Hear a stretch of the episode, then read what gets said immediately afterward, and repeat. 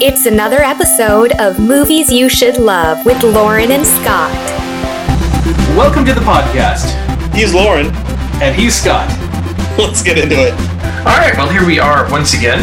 Um, Scott, what have you seen recently? You've you've been a bachelor for a week or so, so you've had a, a, chance to uh, I get to see watch, a lot of movies. Yeah, I get to watch movies that I know the wife will hate, or at least won't be interested in, and so I kind of try to take advantage of that. Um, I've seen. I went and saw by myself a couple of weeks ago. Now we haven't recorded in a little while. I went and saw the movie Drive, which is a. I thoroughly enjoyed it. Um, it's the movie I wanted the transporter to be. Um, you remember the BMW? Um, the Clive Owen films from yeah, BMW. Yeah, this would fit in that uh, type of those those movies. Like if you could line all those up, Drive would fit into those movies very well. The only thing I didn't like about it is that there comes a point where it becomes violent like over the top violent, weird. It's like it's a very quiet, almost very European kind of an action film, and then all of a sudden, um, people's heads get crushed in fistfights. It's like not in a fist fight. I mean, it's it's a very it's just there's a couple sequences that are very bloody and almost like oh wow, that wasn't where I thought this movie was going. Um, that being said, uh, Ryan Gosling is awesome, and the, this opening chase sequence is one of the most original and most interesting chase sequences I've ever seen, um, because it doesn't focus on action; it focuses on the the driver who's trying to get away being aware of this, his surroundings and actually logically thinking of a way to try to escape the police. So instead of it just being like fast going around corners and jumping over things, he's actually methodically making his way through the city in a way to avoid arrest, and it's mm. really fascinating. Um, yeah, it sounds good. It is, and I would I would definitely recommend it. It's it's very very interesting. Going um, on Netflix now. yeah, it's, it's it's a good one. Um, went and saw Crazy Stupid Love. I actually saw that with you. I was gonna say we went and saw that one together. Yeah, the four of us. We went and saw that, and I I don't know how we didn't talk about it afterwards. We kind of parted ways, but I really enjoyed that. I thought it was a very solid comedy and it was one. What I appreciated the most about it was that I honestly didn't see, I couldn't predict the ending, and it's it's kind of rare when you walk into a comedy, especially that you can't kind of see the punchline. Yeah, I, I would agree. It was. Um, there's a couple. It, there's a couple very genuine twists in the story, and even going into the ending, you. D- I never knew for sure quite how it was going to wrap itself yeah, up. Were, yeah, were, were, they going to get back together? Is that going to be the situation, or is it going to be one of those movies where it's like, no, you know, sometimes people uh, get divorced and they kind of have to part ways, mm-hmm. and it was just a, a nice, refreshing mm-hmm. kind of light comedy, and I, I really enjoyed it. Yeah, it was it was a really good. I would agree, it was a light comedy, but I, I mean, it also I think had a lot more depth to it than most comedy sorts of films do. So I mean, on the one hand, it's it. I mean, there was a ton of laugh out loud kind of stuff in it, but then at the other end of it, there was also come, some fairly deep pathos and you know some some serious. Um, uh, you know, examination of the divorce process and what it does to families and mm-hmm. and individuals and that kind of thing. I, I thought it was really, really, really well done. Um. I thought everyone in it was fantastic. Steve Carell continues yeah. to be um, a favorite, and I mean Ryan Gosling was great. Ryan Gosling again, like I had just seen him in Drive, and so this was like the other extreme of his mm-hmm. ability because in in Drive he he does not talk. He has like he's just this quiet, quiet person, and the whole movie is very, very quiet. And then to see him in this kind of, you know, he, uh, laughter heavy kind of movie was really kind of fun and interesting. And um, I want to see Ides of March, mm-hmm. which he's in with uh, George Clooney. Um, I think people have been saying this about Ryan Gosling for a while, but after seeing those movies and seeing the trailer for Ides of March, I think he is going to have a very long and interesting career. Yeah, I, I look think, forward to watching. I, you know, I think he's been kind of over in the indie world kind of a bit, and mm-hmm. uh, and now he's, um, which is good because I think it's kind of helped him break free from some of his earlier uh, potential stereotypes. Yes, really, the Notebook um, that could have stereotyped his career. And so now he's he's Yeah. kind of he has that indie cred now. He's moved beyond just like the Notebook guy, and He- I think yeah, he's coming could've- into his own right now. he could have just been um, the romantic comedy guy, you Mhm. know, the romantic drama guy. But because of the independent films that he's made, uh, Blue Valentine, Half Nelson, Mhm. um, I think he's real kind- girl.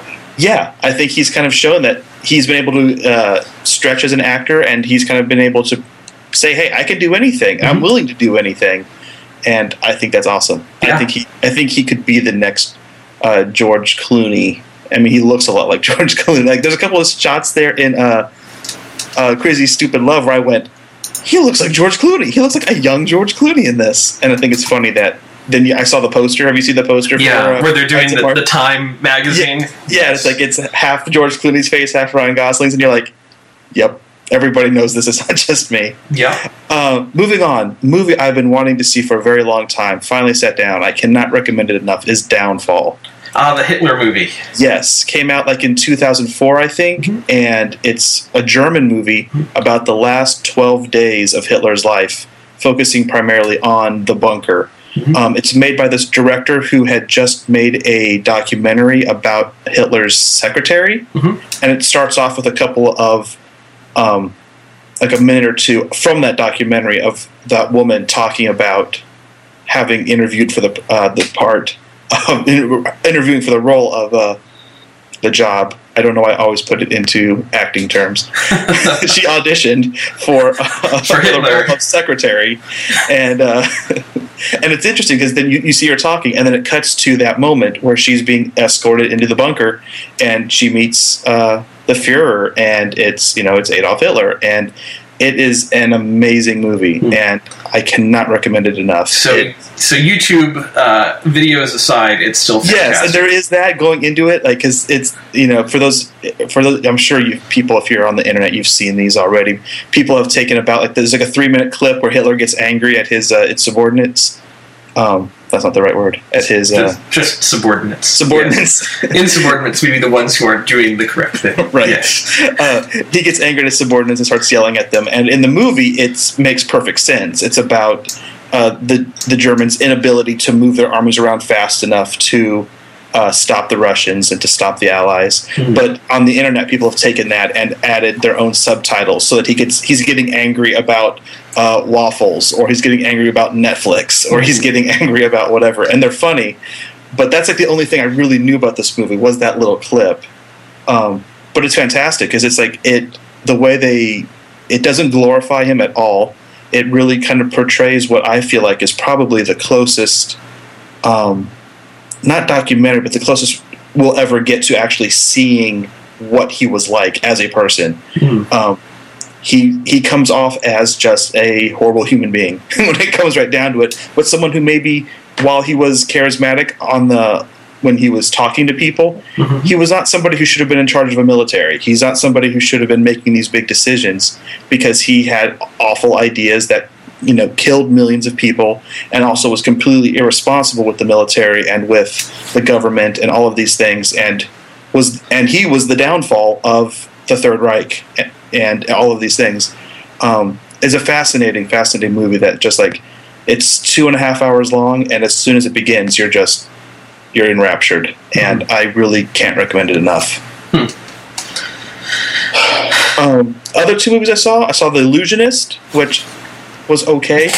Is this the? Uh, The animated the Illusionist. not I was going to say there's there's two movies. Yeah. So okay. It, um, it is by this, the director of um, The Triplets of Belleville. Mhm.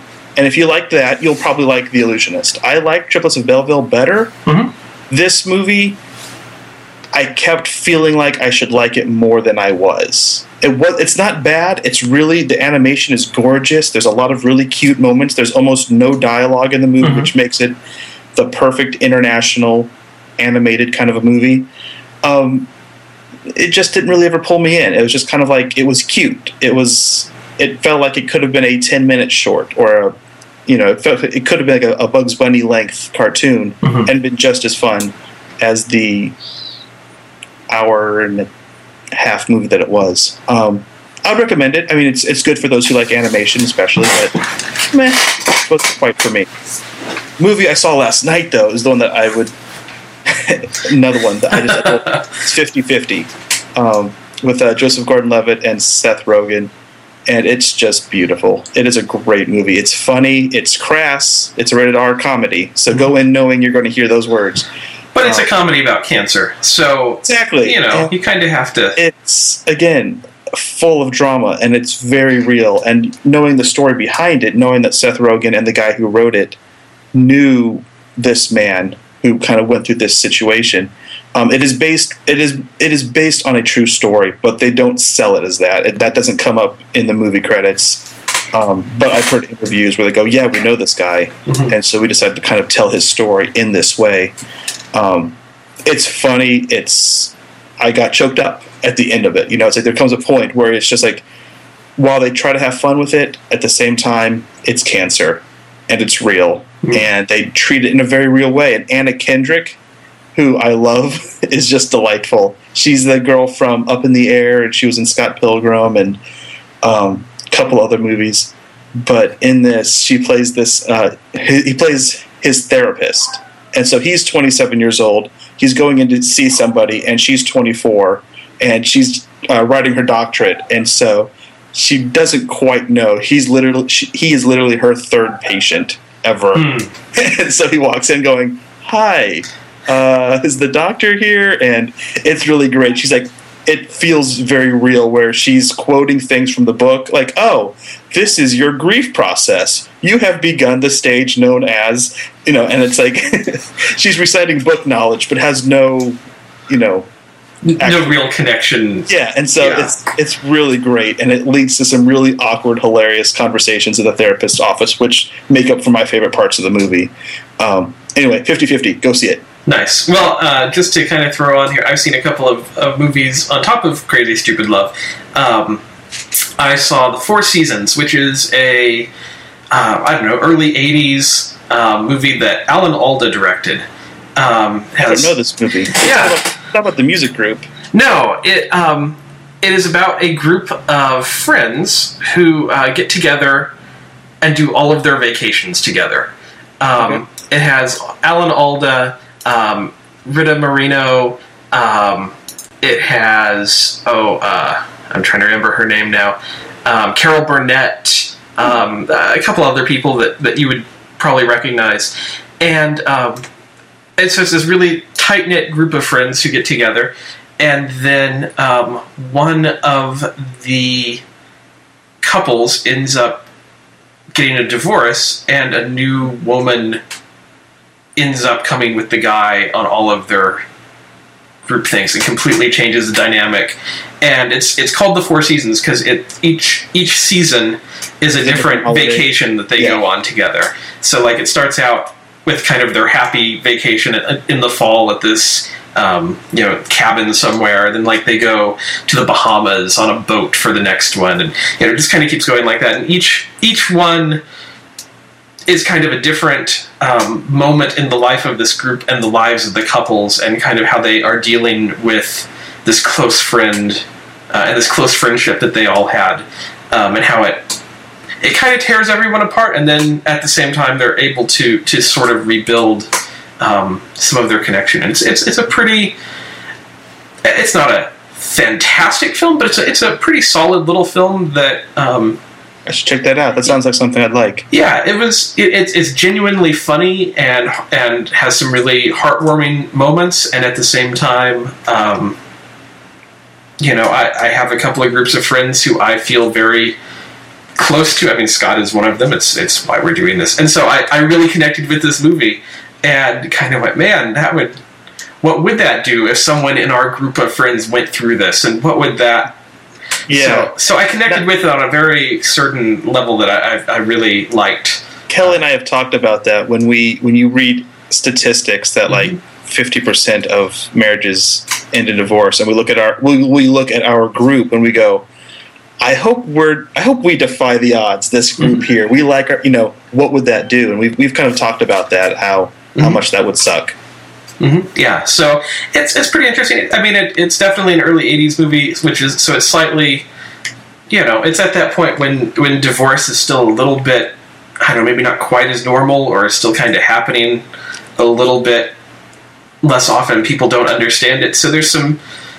Uh, you know, there's some some characters who who just kind of like blame people for things and like Right. why couldn't you just tough it out or why could you know and there's kind of all of this interesting discussion about what divorce is and why people would do it and uh, you know what it's like when you meet up with with the person who you chose not to go with with your group or whatever it's it's, Right. it's a very interesting little film so Cool. um, I just added it to my queue. nice um, so and then Conan O'Brien can't stop is the other Yes, uh, tell me about this movie. I've heard interesting things about this. Yeah, so it's um, it's a documentary that picks up fairly shortly after Conan O'Brien was was uh, terminated from the Tonight Show, um, and it's it's a very interesting little documentary um, because it, it picks up where he is contractually obligated not to be on television for like six months.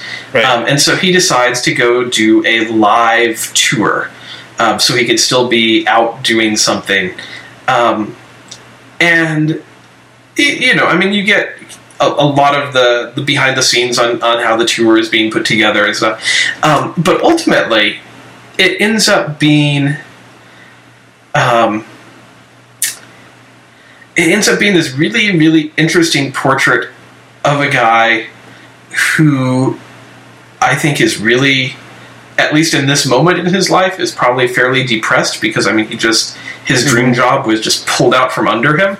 Right. Um, I mean, in, in a weird way, I mean, here he's a guy who makes millions of dollars or whatever, um, but at the same time, he's just been fired from a job, Mhm. and so he's dealing with all of that kind of Those those same emotions. those same emotions there. and so you know for anyone who's gone through that you, you really identify with them and you're like man this yeah it sucks you know whatever is Mm-hmm. you know um, and then as he's going on this tour you you really start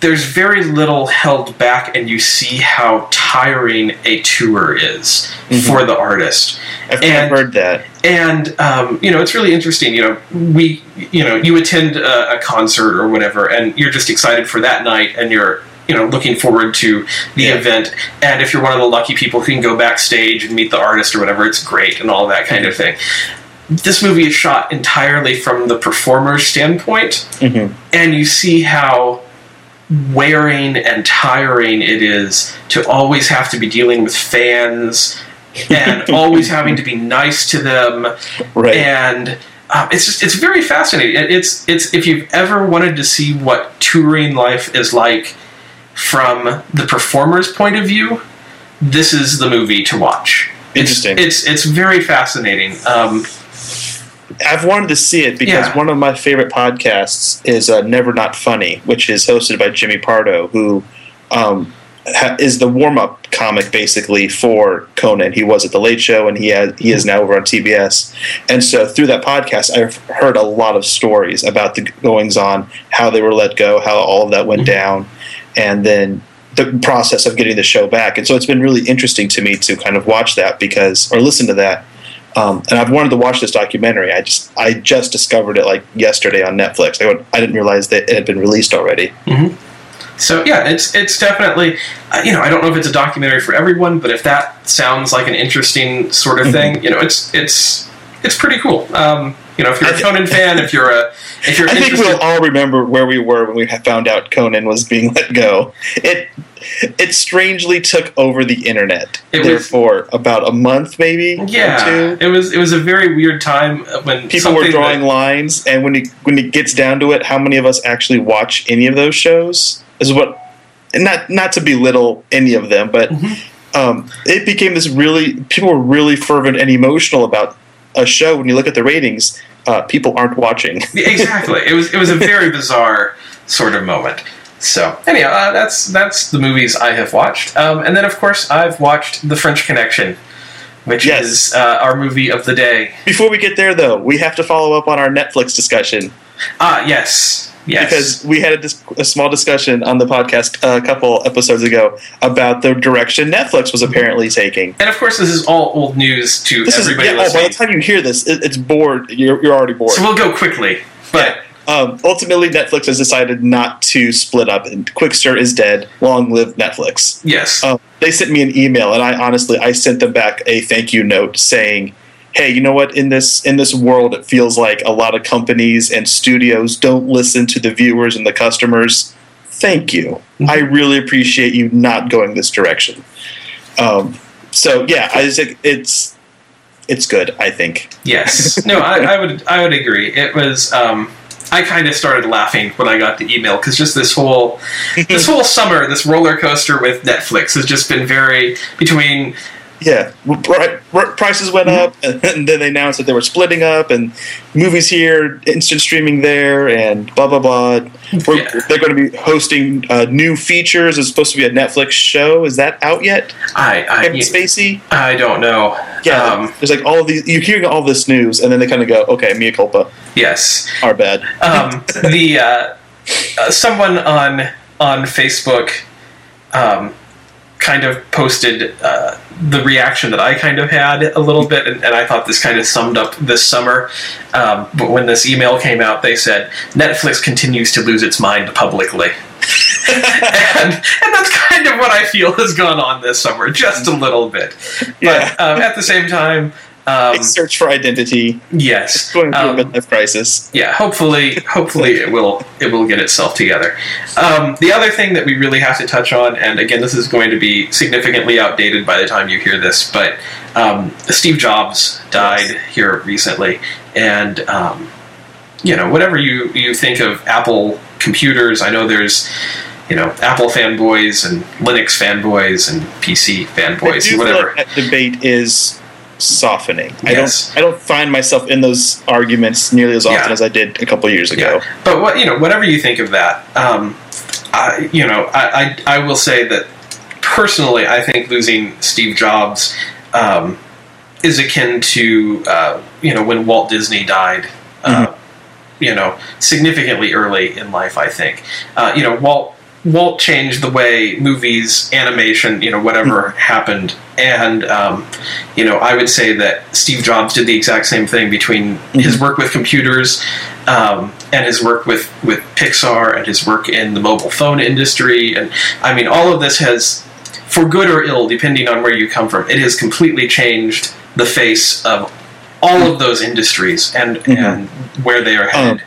and Did you Did you hear Jon Stewart's I or see Jon Stewart's thing about? You did? Yes. Yeah, that to me perfectly summarizes Mhm. my feelings on the subject, Mhm. which is, you know, he kind of says there, there are certain people who uh, changed the face of the earth or history, and when they died, you kind of felt like they had contributed their all, and it was good that they were here. And then there are some people who pass away, like Steve Jobs, who you feel like they had only just begun. Des- Exactly. despite how much they'd already done, there was still so much more that could have happened had they been here. Mhm. And it's like, yeah, and it it, it sucks, and Yeah.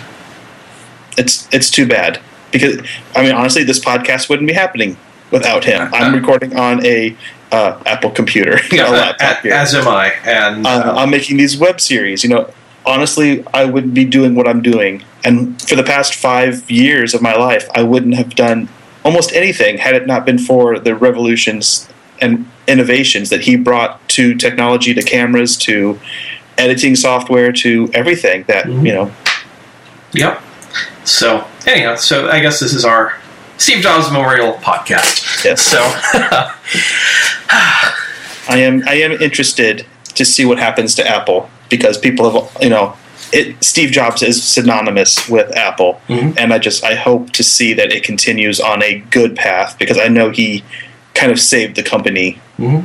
at least once, you know, by coming back. So I hope Apple continues down this path. indeed. So only time will tell on that one. So Do you want to touch on the death of film cameras? Sure. Yeah, there was an article that just came out that basically said um, they've that overall all of the major film camera manufacturers have stopped producing film Yeah. cameras. Arri, Panavision, At- Aaton? Yeah, the Atom company. Yeah, I, I never know how to pronounce that one.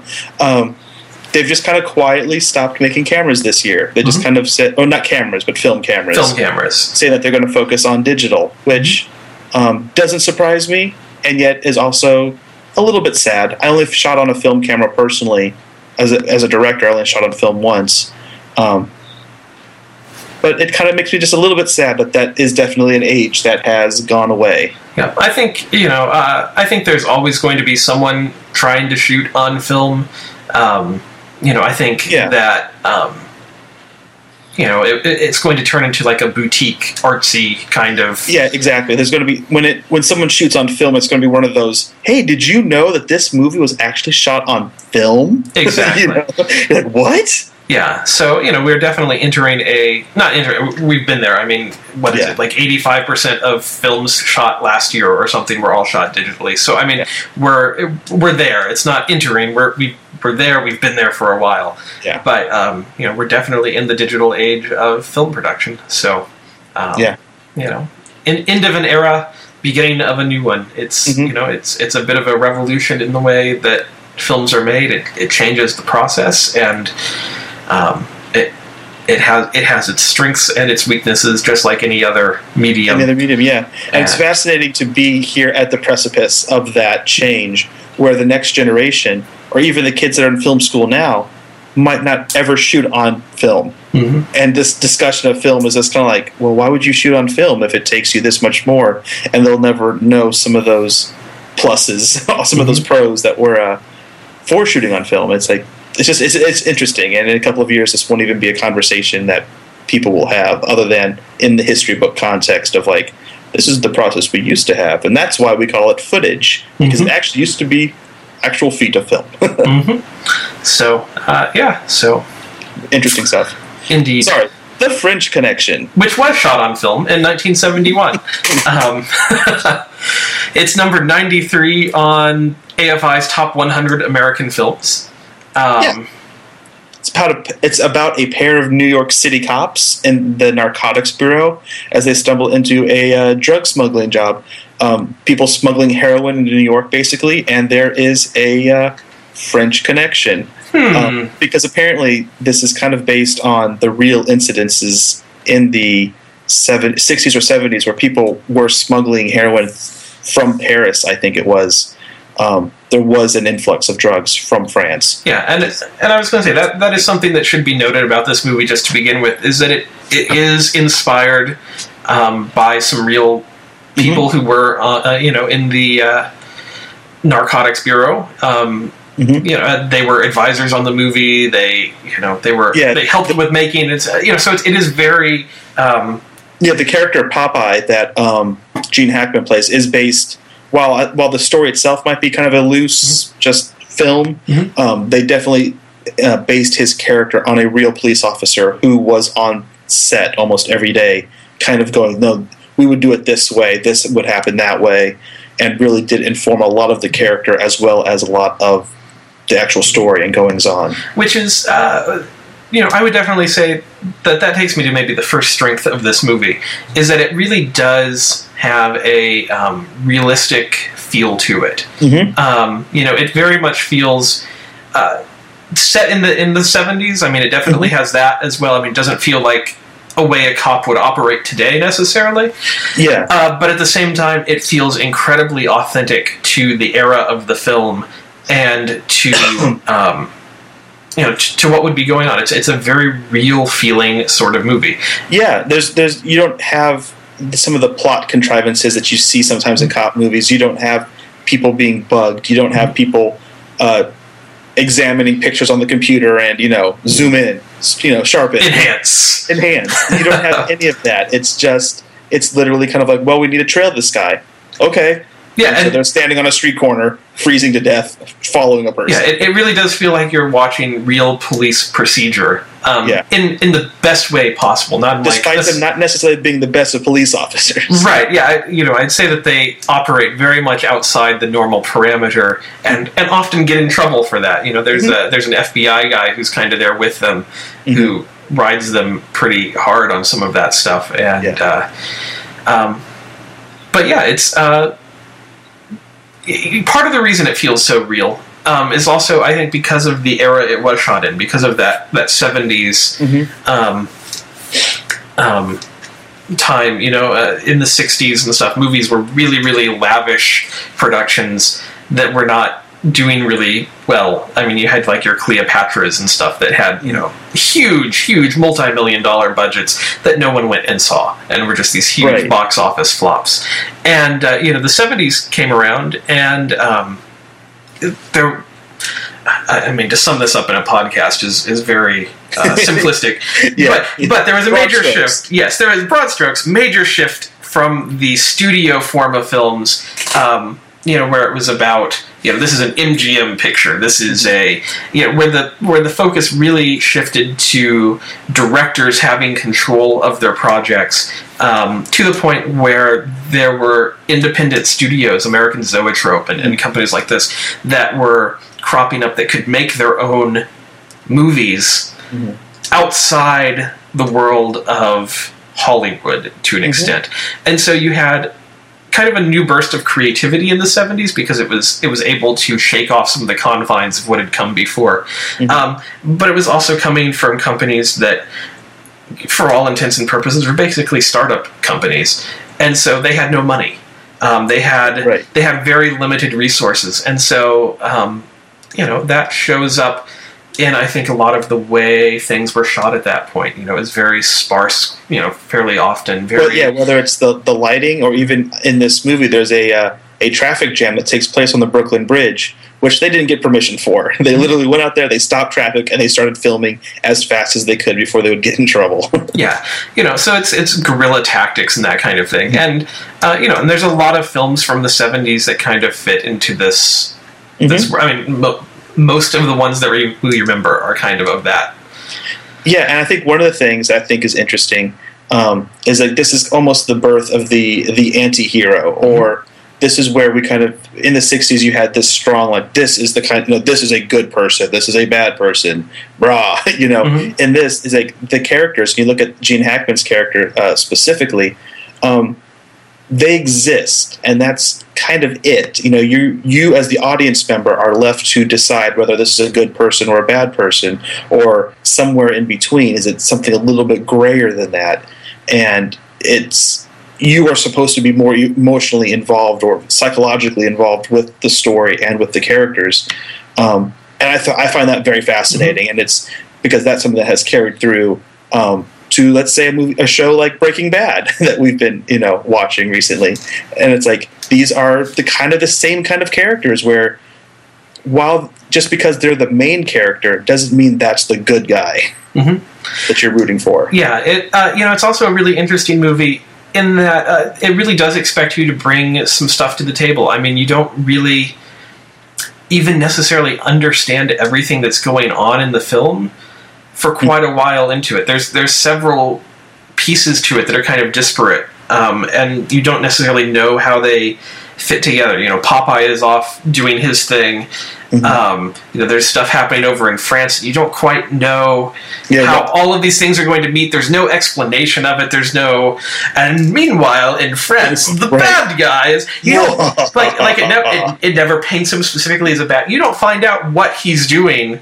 You know, for like an hour into the film almost. yeah I mean, you know, like, it's, I, I was I was really kind of surprised that I wasn't sure who we were looking for. Mhm. You know, I knew there was like this drug thing kind of going on, but I didn't expect a showdown to be between the two people that it ended up being between. yeah. and, I mean, like, and that's something again that I, I feel really lends itself to that realism of this movie is that you know it really felt like police work where these guys were just kind of following their contacts following through on their leads going like hey here's a place we know where known criminal people associate. Let's go there. Oh we have a hunch that maybe this person is acting in a way that is not normal behavior. Let's follow him. And like there's all these little pieces that slowly fit together until suddenly you know these cops suddenly have a picture of you know what there is something going on here and this is what it is. And and it's it's very natural and believable that the path that it goes and it's not norm kind of that normal thing that you see in a cop movie where it's like we just found out there's a heist going on or something you know? We must stop it. It's you know or somebody calls in with a bomb threat or something. This is this is this is real police work yeah. you know sped up a little bit for our enjoyment but i Right. mean it's it's following the leads and, and getting to a point where you understand that there's something going on Yeah, and it's real police officers going after real bad guys. You know, it's it's not a jewelry heist. It's not something huge and ridiculous. It's like, well, these are the men that are making money by importing heroin into America. You know, and so it, it was very interesting. And there was a couple of um, to slightly change the subject, there is a there's a couple of uh, chase sequences in this movie that are are lauded. I know the car the car chase sequence is the one people most people talk about. I really like the foot chase sequence in the subway. Mhm. That was the sequence I. I Which mean, is yeah, which is all kind of one, but I mean it is two separate sorts of Yeah, things at the yeah. same time. it's like it was just so well done. That that was the moment where I was really tense and involved in the the sequence more than the the car sequence, Yeah. even though the car sequence was pretty fantastic. yeah, it's it's a um, when uh, as they were um, as William Friedkin, who directed the movie, was kind of deciding what to do. He had talked to the great director Howard Hawks, um, and um, he asked Hawks what. What he thought of his movies, and Hawks said that he thought they were pretty lousy. Um, and so William Friedkin said, "Okay, what should I do to make a good movie?" And Howard Hawks said, "Make a good chase and make one that's better than anybody's ever done." And so, There you go. and so that's really um, that was kind of the impetus for making the French Connection. Was you know what? Whatever we do, there has to be these to be great chase chase, chase sequences, um, and and they are. It's it's it's fantastic. Um, you know, it's It the one thing I will say about it, it's smaller than I was expecting because it gets hyped so much, you know, and it's because it probably because it is a movie from the 70s. Mhm. It it might not compare to some of the chase sequences we've seen in um, modern movies, or maybe not quite as exciting as modern movies can make chase sequences. So I was kind of surprised that it was so small in scale as, as far as the sequence goes. Um, that being said, it, it it fits perfectly within the realm of like the the reality of the rest of the movie, where everything feels so real. This this almost feels like what a real chase sequence would be like. it's If that makes I- sense. I, I, don't know if this is maybe the best comparison that I can do for it, um, but I have a feeling that when this came out in in the seventies, that this chase sequence um, did for audiences what. Um, the chase sequence in Ronin did for me the first time I saw that, Yeah. and then again when the Bourne movies came out, and they had their chase How they sequences changed uh, action movies completely and how they I, I think this did that exact same thing in the 70s and we would not have Ronin and we would not have Bourne without this stepping I would stone I would say that that when I was watching it, it felt like the grandfather of everything else I've ever seen. There's a Mhm. lot of staples in modern chase sequences that I think you find maybe for the first time here. Mhm. Um, whether it's driving on the sidewalk, hitting the garbage, or just you know the actual way they shot it. Mhm. Um, I thought it was very interesting.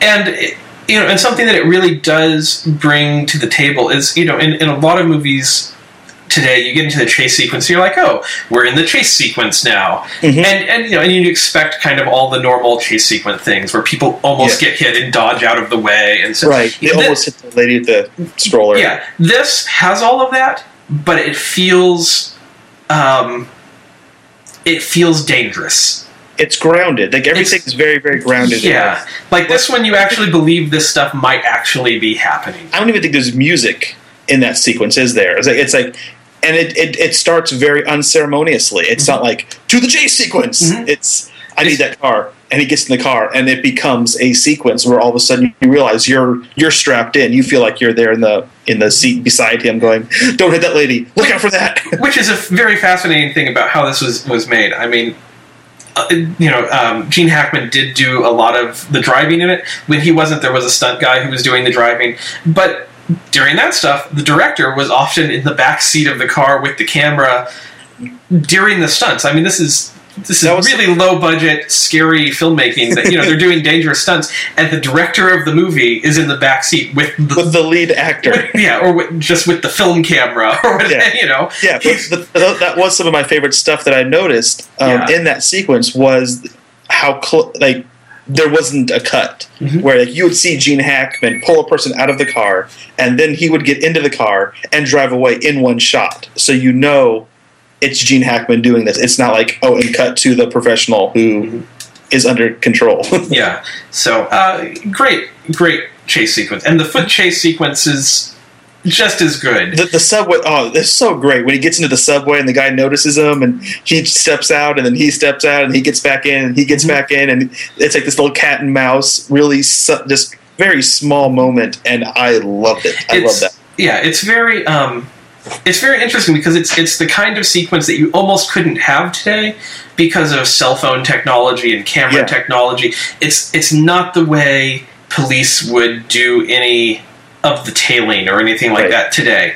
Um, but because of when this movie is, it's a fantastic sequence. Yeah. and um, it's, it's, it's so great like i just love that because it starts off with him on the phone calling the calling his partner and the guy walks past him gets into the, the subway and then the guy notices that he, he knows he's being followed so he he steps out and then gene hackman steps out of the subway and he sees that gene hackman has stepped out so he kind of backs back into it while the crowd is going around him and then gene hackman notices that and gets back in but then the guy gets back out again and by the it time- just they kind of play this little game, and it's yeah, and it's just it's great. I'm like, that's a really genius little sequence, Um, scene or moment. Yeah. So, um, yeah, I mean, it, it's it's got some fantastic sequences. It's even when it it's not in a chase sequence or whatever. It's it's definitely telling an interesting story in a very interesting sort of way.